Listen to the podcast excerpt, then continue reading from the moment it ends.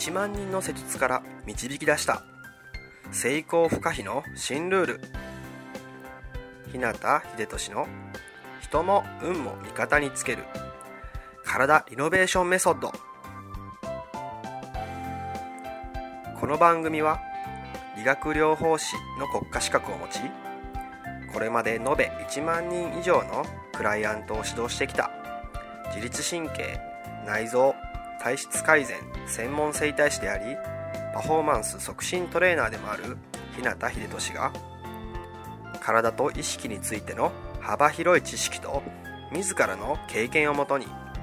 成功不可避なエネルギーの高い状態になる方法を独自の視点からお届けしていきます。あなた本来の力とパフォーマンスを引き出すヒントや自分らしく豊かな人生を過ごすためのキーポイントについてなどまたリスナーの皆様からいただくご質問やお悩みにお答えしたりとさまざまな角度からこの番組内で情報をお届けしていきます。こんばんは。日向秀俊です。12月15日金曜日の夜ですね。いかがお過ごしでしょうか？もうね、この時期になると立て続けに繰り返される忘年会っていうのはね、宴会。夜になると至るところでですね、えー、酔っ払いを見かける頻度もね、増えてきましたね。まあ、そんなこんなでもう今年も残りあと半月。お酒に飲まれず、楽しく騒ぎつつ、お互い頑張っていきましょう。さてさて今日はですね、えー、体を壊さず睡眠時間を短くする方法1というテーマでお話ししていきます。えー、っとですね、あなたはショートスリーパーっっていう言葉聞いたことありますかね？ショートスリーパーっていうのは短眠者っていう意味で、文字通り眠りの短い人をね、指します。でここ最近では健康系のね、本やテレビなども多いですので、まあ、睡眠についてもね、なんとなく気をつけていたりとか、意識されている人も多いんじゃないかなと思います。そこで今回はですね、え、眠りが短いショートスリーパーの特徴やメリット、え、体を壊さずにショートスリーパーになるための方法などをご紹介していきます。たとえね、短時間の睡眠でも、いつも以上に高いパフォーマンスが発揮できる、そんな状態になれたら、活動時間も増えて、日常の過ごし方とかね、まあ、手に入れられる結果、成果っていうのもね、大きく変わってくる可能性がありますので、ぜひね、え、最後まで聞いてみてください。それでは、早速ね、話を進めていきましょう。ショートスリーパーっていうのは、体にいいとされる、まあ、7、8時間の平均的なね、睡眠をとる人とは違って、3、4時間の短い睡眠でも健康を維持し、元気で生活のできる人のことを言います。なので、睡眠を短くすることで、睡眠不足になっている場合とかですね、えー、ちゃんとした睡眠時間が取れずに、単に睡眠時間が短くなっているっていうのは、ショートスリーパーではないということです。で、ここで、えー、先にですね、えー、3、4時間の睡眠で元気に過ごすショートスリーパーと、睡眠をね、8時間以上取らないとフラフラになってしまう、まあ、ロングスリーパーという人の特徴について整理してみます。もちろん、まあ、それぞれの特徴っていうのはね、個人差もありますけども、まあ、一つの情報としてね、えー、参考にしてみてください。えまず、ショートスリーパーは、社交的で楽観的なためですね、えストレスをためにくい性格の持ち主が多いようです。え活発的で好奇心が旺盛なので、多趣味な人が多く、社交的な性格なので、まあ、友人と過ごすこととかね、食事や飲みに出かける機会にも恵まれています。ですから、一日の生活の中で、人とのね、交流、交際とか、趣味に時間を多く費やす傾向があるようです。逆にロングスリーパーの人の特徴としてですね、ショートスリーパーの人に比べると内向的な傾向だって言われています。日頃からストレスを溜めやすくて、その結果として脳や心身ね、ダメージを受けやすい人が多いみたいです。で、ロングスリーパーの人は、長く眠ることで脳や心身の疲れとか、ストレスっていうダメージを回復しているようです。で、有名人として名前が上がる人で、え見ていくとですね、ヨーロッパの大半をね、支配下に収めたという英雄ナポレオン。彼はですね、1日3時間睡眠だったとも言われてますね。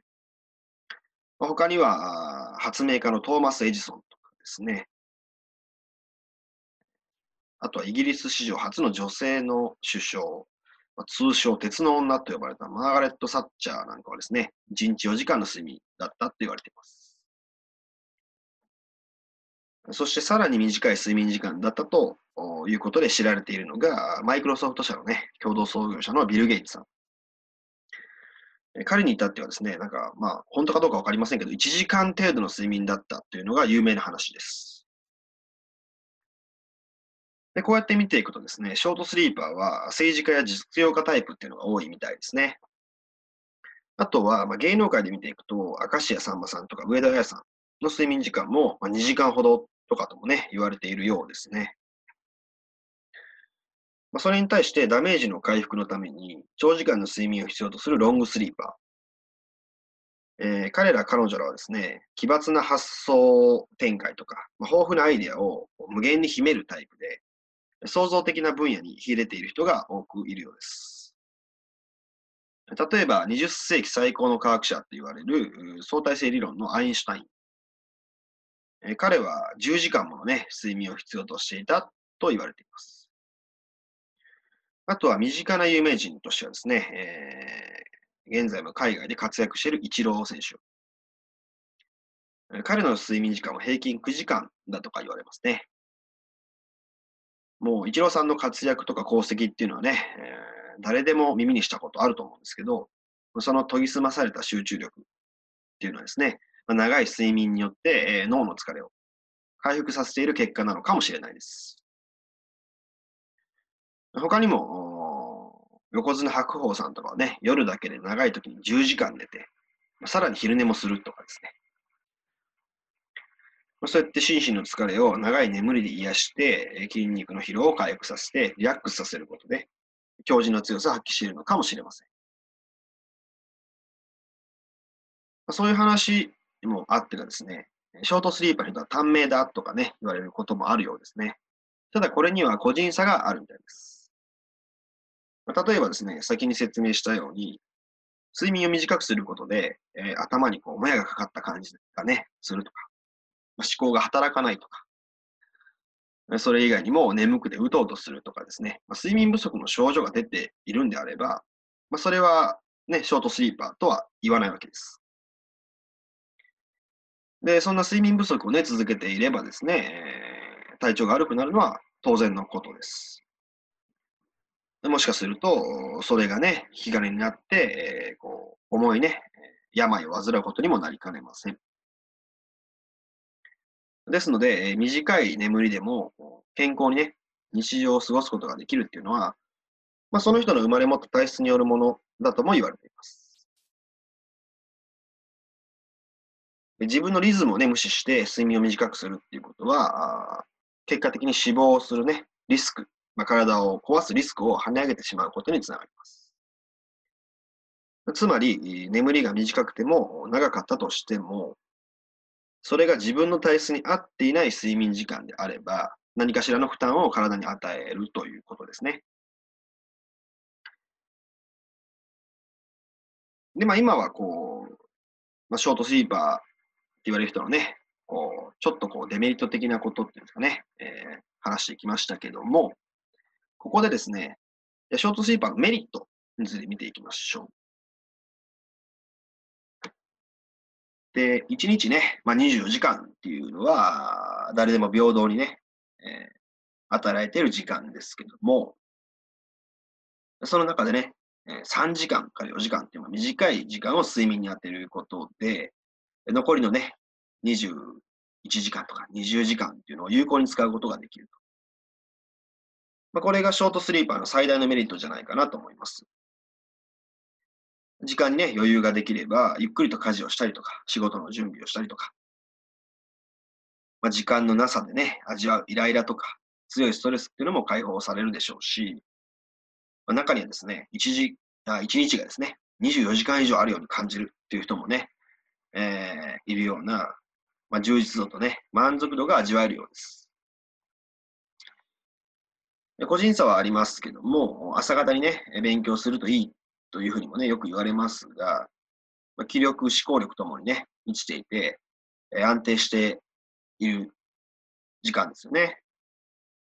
例えば、あわかんないです。まあ、プラモデル組み立てるような細かいカラーリングとかですね、またデザインの繊細な編み物とかですね。こう、できるだけ一人で集中して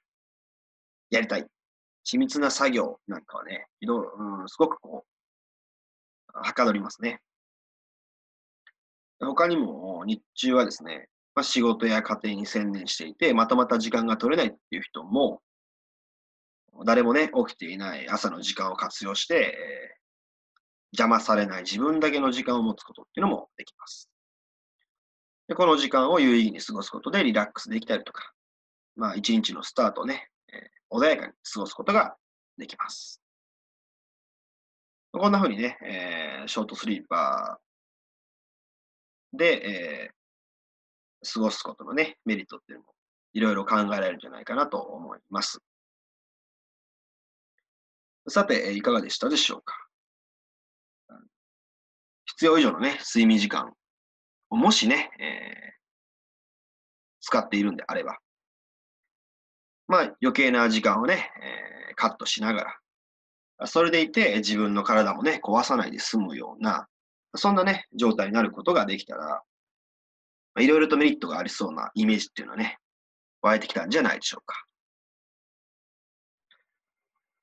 で、えー、次回はですね、この続きとして、ショートスリーパーになる3つの方法、ショートスリーパーのデメリット、ショートスリーパー体質を緩和する方法についてお話ししていきます。えー、ショートスリーパーになるための具体的な方法はもちろんなんですが、えー、そのメリットを得るためにですね、デメリットっていうのもちゃんと知っておく必要があります。そういうことを理解してもらった上で、えー、あなたに合った睡眠のスタイルを手に入れて、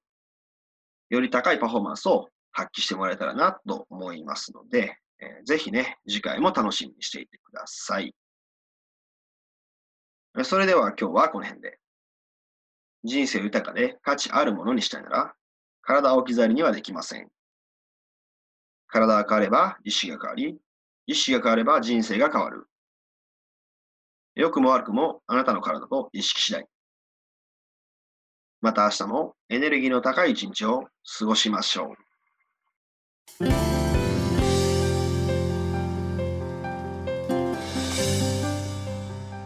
最後まで番組をお聴きくださりありがとうございました。今日の内容はいかがでしたか？ご意見やご感想ご質問などいつでもお待ちしています。そしてこの番組を聞いていただいているあなたにプレゼントがあります。インターネットから日向秀俊オフィシャルウェブサイトと検索していただくと僕のウェブページオフィシャルサイトが表示されます。サイト内にある登録フォームにお名前とメールアドレスを入力し送信していただくだけで隙間時間であなたの体のコンディションを整え日常のパフォーマンスアップに役立つ。動画と音声講座そして補足小冊子の無料プレゼントが届きます。是非お受け取りください。番組へのご感想やご質問ご相談もサイト内にあるお問い合わせフォームから受け付けています。また今からお伝えするメールアドレスの方に送っていただいても受付可能です。メールアドレスはメールットマークひなたハイフンひでとしドットコム mail アットマーク hinata ハイフン hibetoshi